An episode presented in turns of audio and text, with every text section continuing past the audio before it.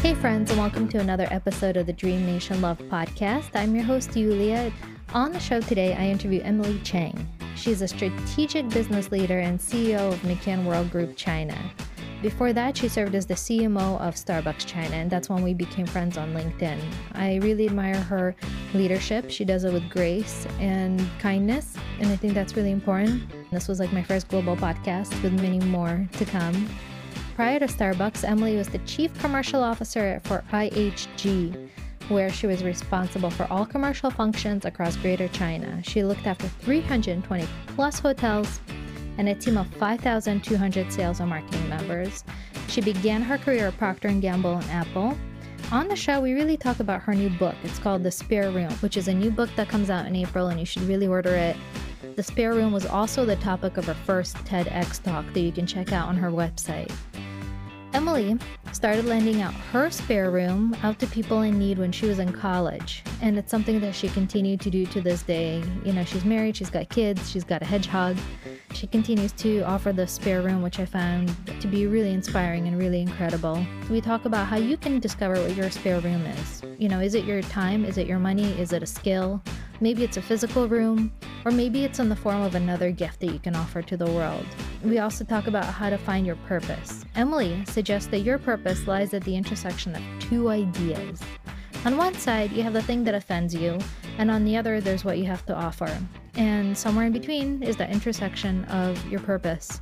And hopefully, by the end of this podcast, uh, you'll have enough information to find your own purpose. I hope you enjoy the podcast and I hope you share it with a friend because sharing is caring. Please stay in touch. I'm at Dream Nation Love on all the social channels, including LinkedIn. So definitely ping me and definitely let Emily and I know what your spare room is. Have a great day and enjoy the show.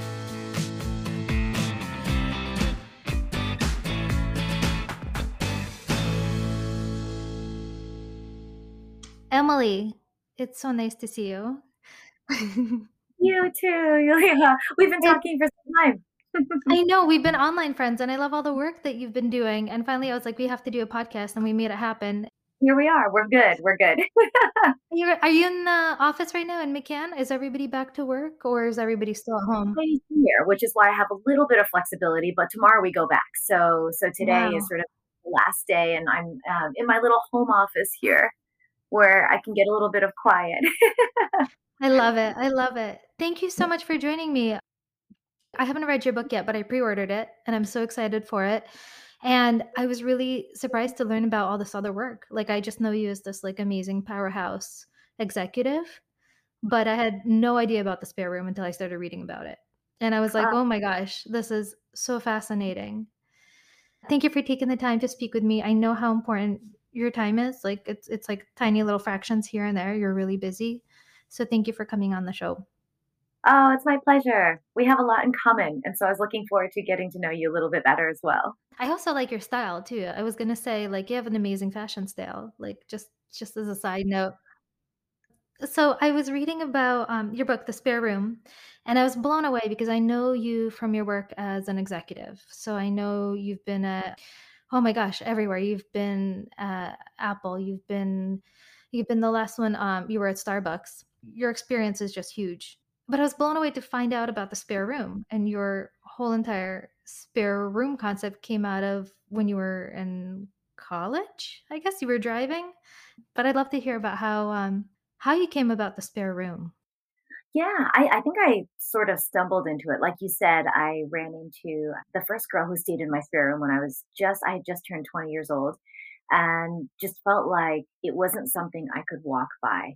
I, I think we all come across things that aren't right at work and in our personal lives on a daily basis, but once in a while we see something that we just think this can't go on. This isn't okay. And and that night i remember it was raining. It was like slushy rain in upstate new york and i really wanted to get home. I still had so much to do but i just couldn't get myself to step on the gas. And i think that's your moment you know that i call in the book your offense when you identify the thing that you're never going to be able to walk away from and, you know, in the book, we have an anthology of stories. For some people, it's ocean plastics. For other people, it's relating to different things that you see and that maybe you experience in your own life or in your daughter's life or just in the world around you, right? So I think that's how I first came into serving in this way, you know, serving the people around me in my own sort of neighborhood, my own society.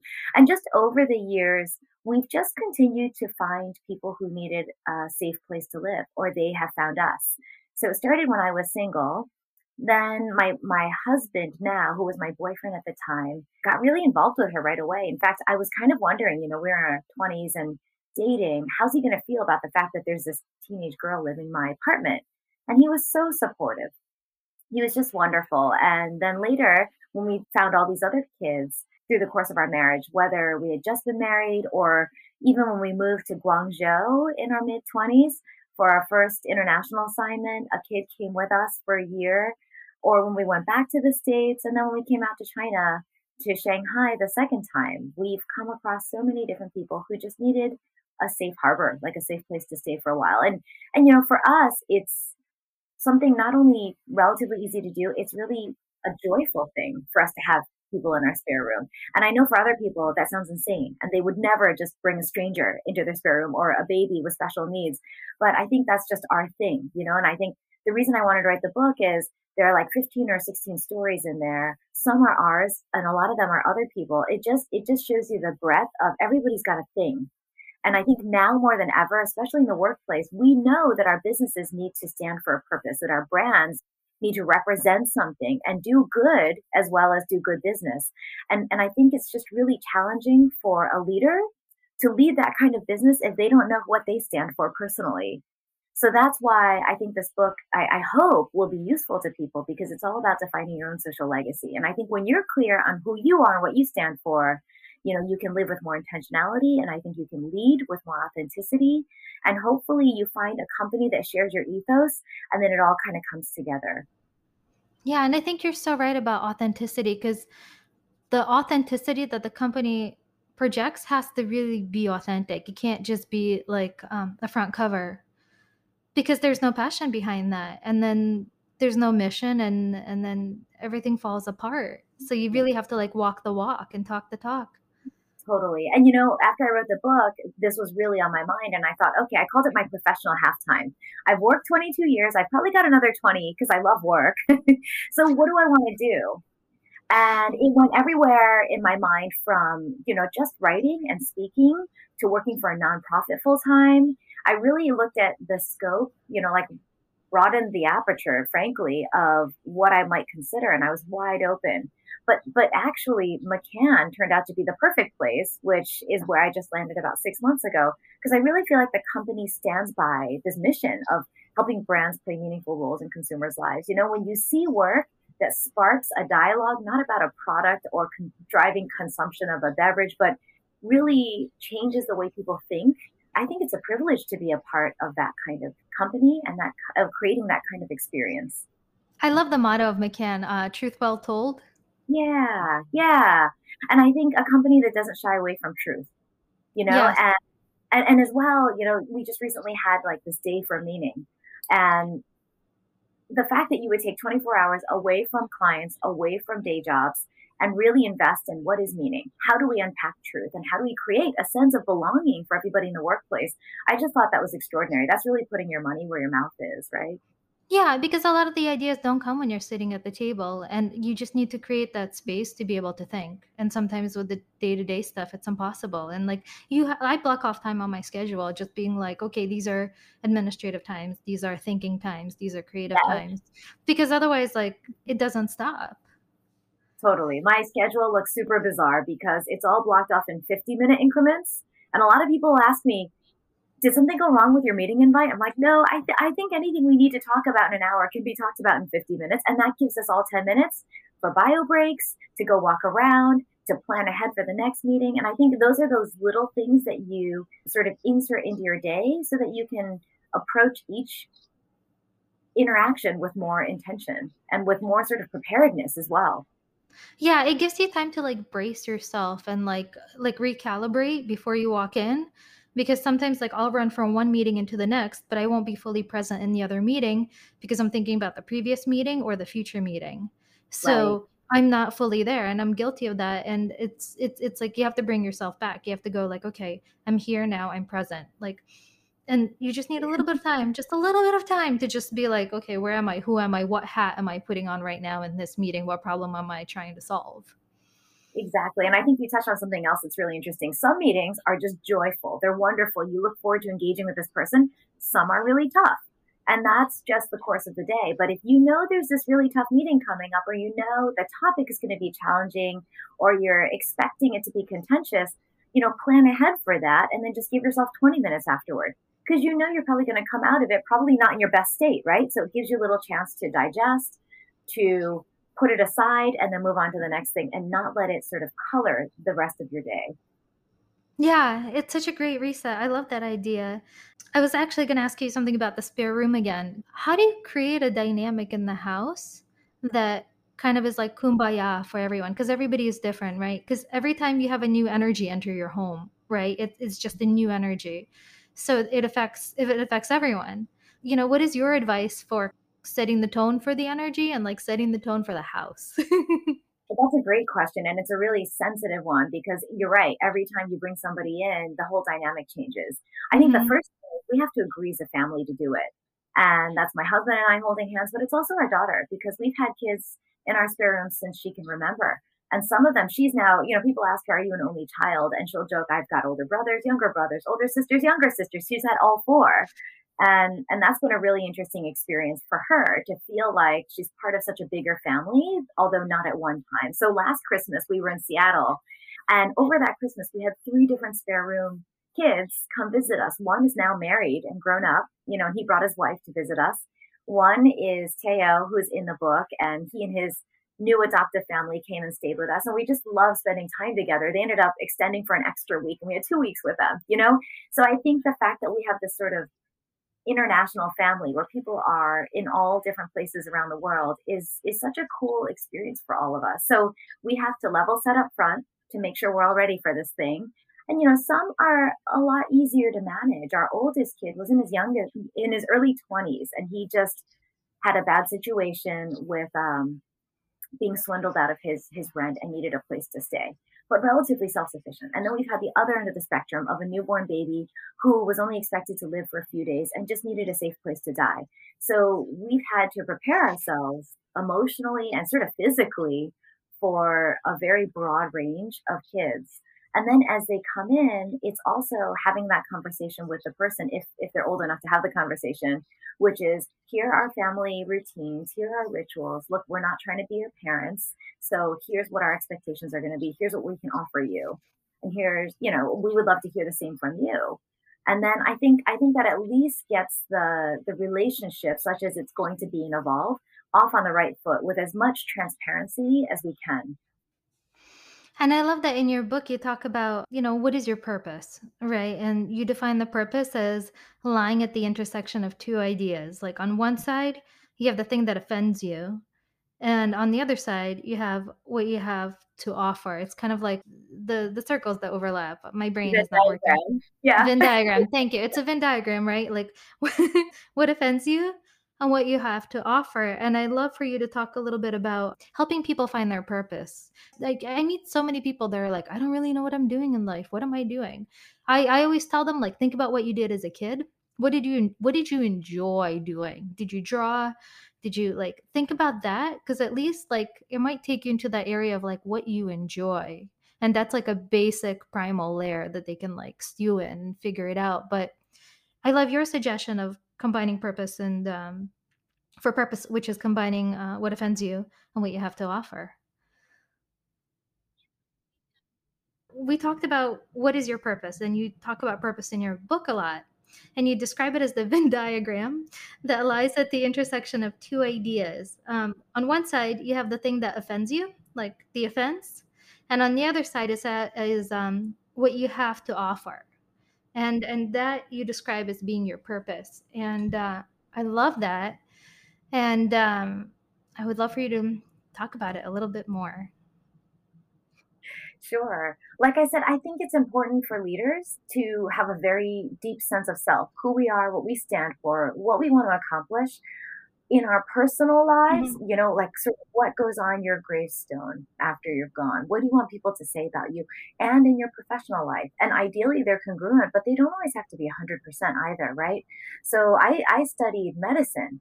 I really wanted to be a pediatric oncologist because that's really where my passion was and helping young kids, especially those who were sort of in a very vulnerable, hurt situation. And it turns out I don't have any emotional distance for that. So, you know, I think the spare room came along as a different way for me to serve that passion and that desire. And it didn't end up being my professional career. And I think that's totally okay. But you know, what it did do is by finding that sort of intersection and having a sense of, I know how I contribute to the world around me.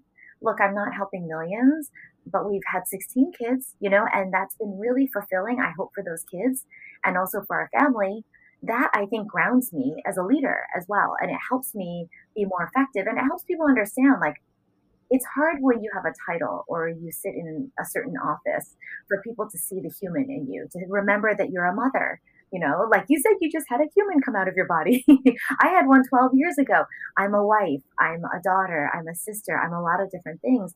When I also know the purpose that I feel like I serve, you know, and the legacy, the social legacy that I want to leave behind, I think it does make me more approachable as a human being. It lets people see me as more than the boss. It lets them see that I'm a well-rounded human who desires to leave an impact in in whatever you know what we call society, but like my workplace, my neighborhood, my world that I live in. Well, you know, it's all about starting local too, you know, and like you change the lives of 16 people and they go on to change the life of 16 people and they go on to change the life of 16 people. But it's like a candle doesn't lose its flame by lighting another candle. Yeah, yeah, I think it's an encouraging thought. And hopefully, you know, it is an amplifying idea. And I, I, that's really what I hope for the spare room to be, right? I've already sort of committed all proceeds to the nonprofit, the board on which I sit. So this is not about making money. It's not about anything other than sharing something that I hope is helpful to other people. And, you know, to your point, maybe those 16, actually, I know quite a few of them have gone on to amazing lives, marriages, careers, you know, and, and I hope that people who read the book will have the same outcome, which is I'm a little bit more clear on what I want now. Because I do think most people, so many people will talk about, I want to do more. I just don't know what I want to do. Or, yeah, I want to also get involved, but I'm not sure how to get started. And the book is really designed to be very action oriented. And that's like the business side of me, right? Where at the end of the first chapter, we talk about how I came across my offer and, and two other people who have done similarly in different industries. And then like do you not have clarity on what your offer is? Well, let's go through these exercises. And by the end of chapter one, you'll be able to articulate, here's, here's what I have. Here's what I have to give. And here's the value that I can contribute to the people and the community around me. And then the sa- second chapter is all about the offense. And we just talked about mine a little while ago. Everyone's got one. Some people have more than one. But do you know what your thing is? What's, what's your sort of the thing that irresistibly calls you that makes you stop in your tracks and say, this isn't okay. This isn't good enough. Somebody has to do something. And if it has to be me, I'll do it. So by the end of chapter two, you'll be able to stop and say, here's my, here's my offense. And then chapter three takes that Venn diagram that you described perfectly and brings them together and says, okay, if I know what my offer is and I know what my offense is, let's figure out the intersection of that. And that is what I'm going to call my social legacy you know, and I didn't use the word purpose for a reason, Yulia, because I think purpose is so overarching and abstract and difficult to wrap your head around and, and maybe overused or misused, where I tried to be more tangible with the idea of social legacy. So social is about society, right? It could be online.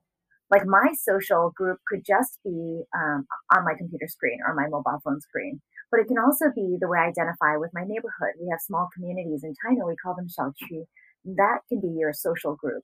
It could be your country. Some people really resonate with their country and in a very positively patriotic way, right? And some people resonate with the earth and say, this is my world and this is what matters to me. So defining what is social to you, your space, your community, and then the legacy you want to leave behind. And legacy is also kind of a big word, but it really just says, you know, how do we know that you were here? What do you want to leave behind such that when people look back they say gosh we're glad she was in this place you know?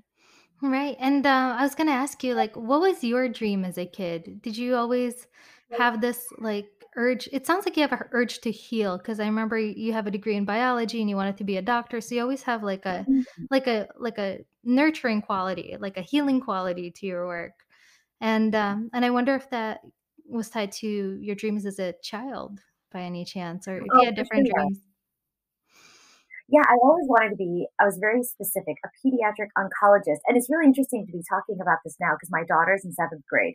I was in seventh grade when I had this major moment we were, I created sort of this volunteer group because we were all musicians and we're thinking, you know, A, for extra credit, to be honest, but B, because we wanted to practice and use our practice for good, we started going to homes or to hospitals and performing music for free. And so we were in a children's hospital performing, and we were sort of in this hallway where all the kids' rooms were open so they could just listen from their hospital beds. And I just experienced a really not ideal ex- interaction between a doctor and a young patient. And you could tell she had cancer or i thought because she she was bald and he was talking about the treatment not working. And i remember just being so horrified at that moment how he could talk to this young girl like this without her parents there and just left her devastated. And i remember she just looked to the door because i think she was looking for her parents. And i happened to be on the other side of that door holding my flute. And we we made eye contact and i remember thinking oh you deserve so much more than that. And i want to do that. So that was the moment i was like i'm going to be a cancer doctor for kids.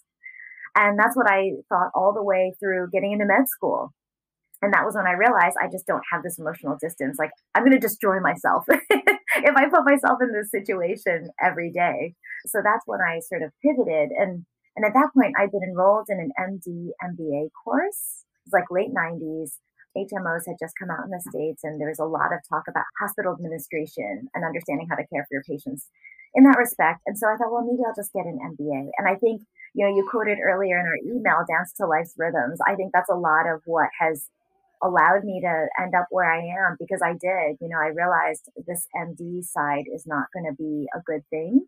Though my heart is there, I don't have the distance to be successful and productive as a career. But then I went into the MBA side and I'm like, well, you know, people say business school opens up lots of new doors. Maybe I can discover something else I love, even though I've wanted to be a doctor since the seventh grade.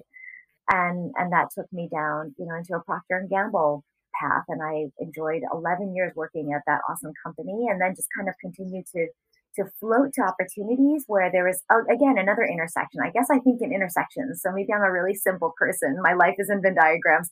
It's like, where can I learn something and where can I contribute something? you know, I know some people who just thrive on learning. Like all they want is to absorb new stuff. I think it's, I don't know if it's Myers Briggs or one of those assessments that talks about it as input being your key driver. I don't think that's me. And a lot of people just want to contribute and they don't really care if they're learning new things. They just want to feel like they're adding value. And I think that's also not entirely me, but the intersection of those two things where I can feel like I'm adding value and it's useful for me to be here and I'm still learning that's something that's that's perfect for me. So I think starting where I wanted to really care for these kids who were sort of at their most vulnerable to finding a place where I can still serve people. Like I totally buy into this concept of servant leadership. And and that's one of the reasons I, I chose this job. And I'm glad this job chose me because I have a team of about 400 that I get to take care of. And, you know, when you have a sizable group and a lot of them are much younger, that you have a chance to build into, help them discover their passions, help them figure out what they want to do next, and just watch them thrive.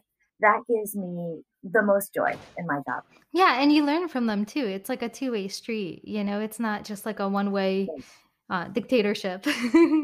and I think that's what's so wonderful about agencies is that like they keep you young too, because there's a lot of young blood coming in. And they also need guidance and you want to help them learn and you want to help them get to the next level because you kind of like see yourself in a lot of them you're like i was here i was here i remember when i was when i was your age. But like it's so hard to find mentorship and advertising sometimes and it's so nice to be able to find those people and so nice to have leadership that invests in it so I had the privilege of starting my career at Procter Gamble, where they have a very established approach to mentoring, and you know they taught me the difference between mentoring, sponsoring, and advocating for people, and like what a blessing that is because lots of companies, like you said, don't have formal mentoring programs, much less all of that. And I think I've benefited tremendously from the people who have stepped up to mentor me, whether it's through a program or who saw potential in me and reached out. And that that is something that is incredibly humbling And, and it really makes you want to pay it forward. And I think that's been really motivating for me. You know, one of my earliest mentors, Vivian Bechtold, is now my daughter's godmother. And we've been friends and colleagues, and she's been my mentor for over 20 years. And I just think about who I am in so much part because of how she invested in me. And that's just what I want to do for other people. You know, you want to turn and pull. And so when you can remember the impact that somebody's had on you, you think, gosh, what an opportunity if I could even do that for one other person. So I just joined this new company that didn't have a formal mentoring program. And that's exactly what we're doing is we're trying to institute just that. Because I do think everybody benefits from having somebody who's there for them. And it's not the official boss. It's somebody alongside. It can be a peer mentor or mentor in a different function or in a different region who just knows enough about what you do to be helpful but far enough away that it's not a reporting line. And that person can just be somebody to bounce ideas off of and who can just turn and help you and give you perspective that sometimes you lose when you're mired in the day to day. I love that. I think that is so important. And I think it's so great when companies take initiatives to do that because it improves everything, right? Because you're just basically improving the next workforce. Like everybody that's coming up, the 20 year old that's coming into your agency is going to be eventually running the agency. So the quicker you get them to that point, the more knowledge they have and the, the smoother the ship sails. yeah, and you touched on something before that I totally agree with, which is reverse mentoring. It goes mm-hmm. two ways. So I was just thinking I need a marketing intern to help me launch the spare room. And I can I can hire a number of people, but I kind of thought this would be a great opportunity for a reverse mentoring relationship where somebody can learn and work with me, but I can learn so much as well working with a younger person who frankly understands social media much better than me and is used to working on seven different channels at the same time and sending me something as they're talking to me. And that's exactly who I found. I found this awesome young woman, Kendall, and you know, she's she's figuring out how to do her university schoolwork from home. She's figuring out how to be the director of marketing for her sorority, and now she's supporting me. And I just look at how dynamic she is and how agile. And I think, oh my gosh, what a privilege for me to work with her as well. You don't stop learning. And I think you you said a few minutes ago you were like, I'm gonna keep on working for another 20 years. And I was gonna be like, I see working for another 40 years. you know, like I don't think yeah. I don't think you and I are the people that are gonna slow down. Like right. you'll be publishing another book, you're gonna be like, I am 90 years old, I've got another book. Here's what I learned. And that's wonderful. I think so. I think so. I mean, I remember when I was just starting at P&G, they had sort of the rule of 55, I think, or 50. But it's basically people, people when I was younger sort of had one or two jobs max, right? And they worked through to retirement age. That's what my, my father did. And it was, it was, um, I'm glad to have a stable job and I just want to stay here and slowly climb the ranks. And I still think, you know, I, I spent 11 years at P&G, so I certainly had tenure at one company because I felt like I constantly hit that formula of being able to contribute and to continue learning. And that's like such a gift. So I, I, think we're in a different world today, right? People don't just stay at one company for their entire career. Some do, and that's great if they can continue moving within. And you know, I encourage people as much as you can. If you're if you're feeling like you want to try something new, can you try within your own company? You know, a company like McCann that you and I both touched. But there's so many different agencies do you really need to leave to go find a new opportunity or could you within because you've already built your reputation you know the language of the company and you don't have to start fresh i think those are benefits that sometimes you don't know when you're younger but really really help you in terms of accelerating each time you make a move it's so true and i had another question too because you work across the waters and here. What's your advice for working in different countries and in leadership roles? Because i'm sure every every place has a different culture like when you compare shanghai to to seattle what are the major differences that you've noticed? Yeah i mean the first question on on how to navigate different countries the best advice i got was from ravi chaturvedi who invited me into my first role in guangzhou in the early 2000s he just said enter softly i think he also knew me right he hired me so he knew i had a big personality and i love to share and talk and exchange but he said enter softly like just pull back don't not be you but listen. And I think that's the most important thing, not just listen, but observe. So, so I'm going to kind of segue that into the second question, which is like some of the differences. So for instance, in the States, the leader sits at the head of the table and kicks off the meeting, right? And you can, you can very easily read the signals of who is the leader in the room. In China, it's the opposite. All the, the junior people will speak first And the leader only voices at the end or at the most sort of critical moment. So if you come in as an American into a big Chinese meeting and sit in a boardroom and just start kicking off, you immediately minimize your own leadership and your own reputation because you're now seen as a junior person who doesn't understand how things work. That's just a very tangible example. I think there are others like unspoken rules, you know, in, in the States, we email quickly and it's very easy for me, to, you know, and I've been going back and forth on email, like, hey, how's this time? Hey, how about this? Here's the link. And that's just how we engage. But in China, that can be seen as rude because it's it's more of a community environment and it's more of a I'm caring for you, not just trying to get my own agenda done. And so you'll learn to write things in a slightly different way. Like here's the shared objective that we have, and here's what I think would be the helpful next step.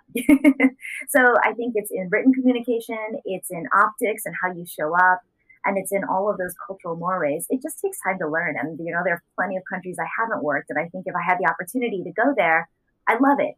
I love it because you feel like a fish out of water and you are in this air, in this place of discomfort. And I personally love that feeling because it forces you to be on your toes and learn and observe and try things out and you, you can't be afraid of failure. I think that's probably my last thing when you're going into a new place, whether it's a new country or a new company, you have to be willing to step into it because you're in. You might as well go both feet in and then learn as you go. You're going to find certain things don't work or you're going to find certain things didn't land the way you intended. You know, I recently had a conversation with my boss where I was like, okay, somebody took something away that was not at all what I took away.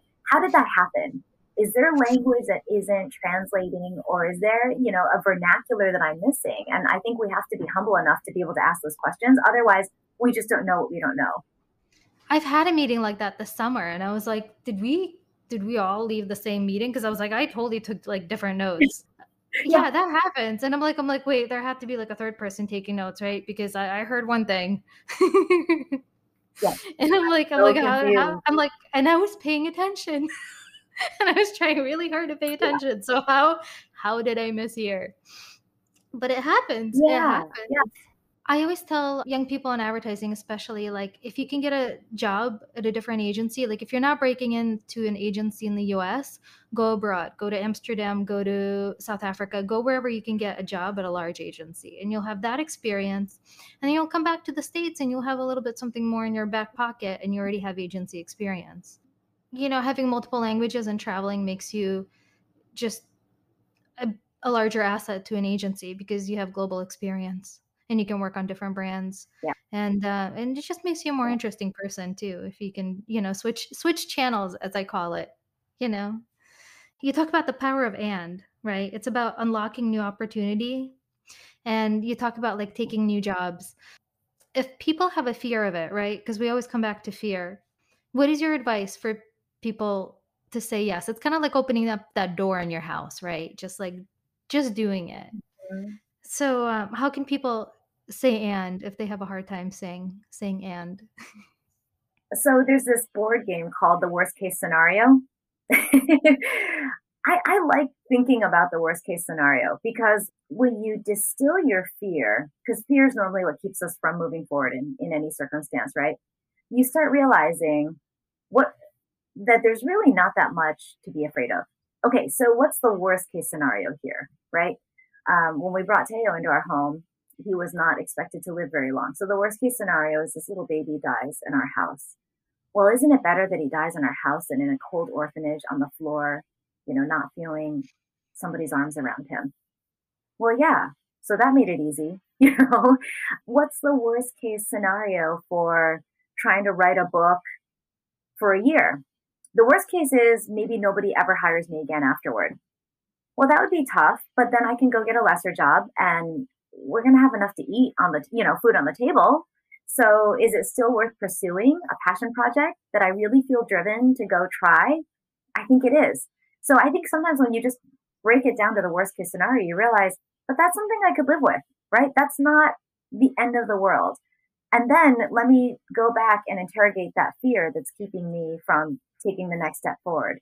Maybe I don't need to be as afraid. And once I can articulate the fear and articulate what the worst case scenario is, then I realize, yeah, I, I can accept both of those things. So let's at least take the next step. Or, or I think the other advice would be give it a time frame, right? Like with the book, walking away from work and my husband didn't have a full-time job, you know, so we like tangible things, like we didn't have health care and we were uh, moving temporarily to the States. How, how do we want to handle all of that? Well, I think if it's an undefined length of time, that could add an extra layer of stress. But we kind of said, let's give it a year. And I know it's unlikely, highly unlikely to write and publish a book in a year, but I wanted to give myself a year to do that project, right? And then after that year, let's see what happens. And we just felt really, really serendipitously lucky that it all did happen within a year, almost to the day. it but it doesn't always happen that way. And I think we have to yeah. But some but sometimes when you create that energy like the universe aligns for you to get whatever you want. It's like really weird but i i've seen it happen in my own life. It's like whoa it's it's wild. It's like this magical like matrix. It's like the path. I call it I, I call it being on the path like everything like it's the path and it gets illuminated. You know now that you're grown up what is your dream as an adult? I think a lot of my dreams are for my daughter and I think the most important thing to say is I don't have a specific dream or definition of success for her.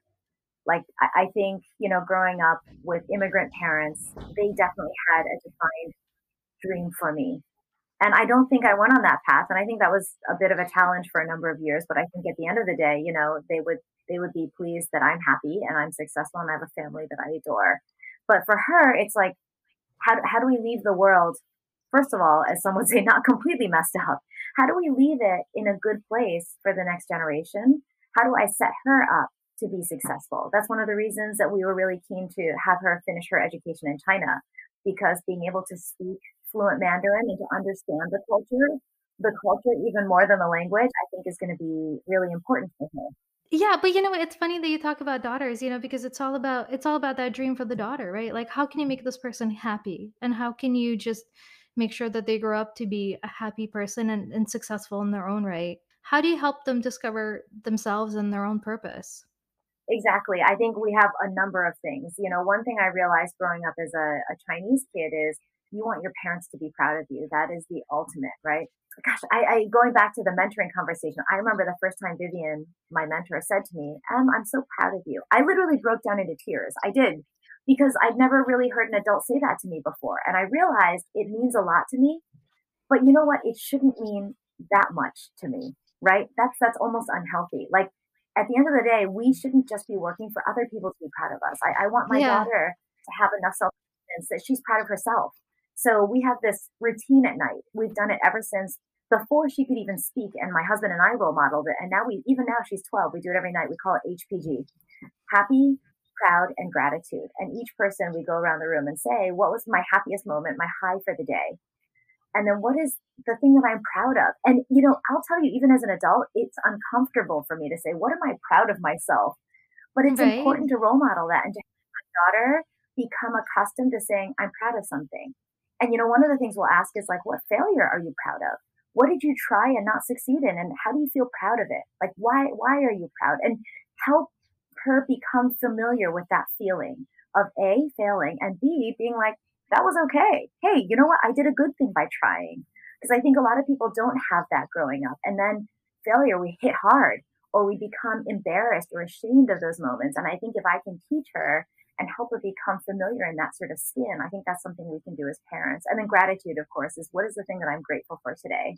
I think that's so beautiful. And I think, you know, that that makes you who you are in the world. and that's that's the light of yeah. uh it's the light of emily and it's the light that your daughter is gonna have i i need to go feed someone but emily thank you so much oh my god my baby is going crazy it's okay i love talking oh to you god. we made it over thank you so much for being on the show and feel free to always ping me i'm here so thank you so much for making it happen right. and uh, you're such an inspiration have a so great day Bye. Thanks for tuning into the show. I hope you enjoyed it. Please share on Twitter, Instagram, and Facebook at Dream Nation Love. It's not Dream Nation Podcast, it's Dream Nation Love because I think my single mission in life is to teach people how to love a little bit more, and together we can save the world. So it's Dream Nation Love.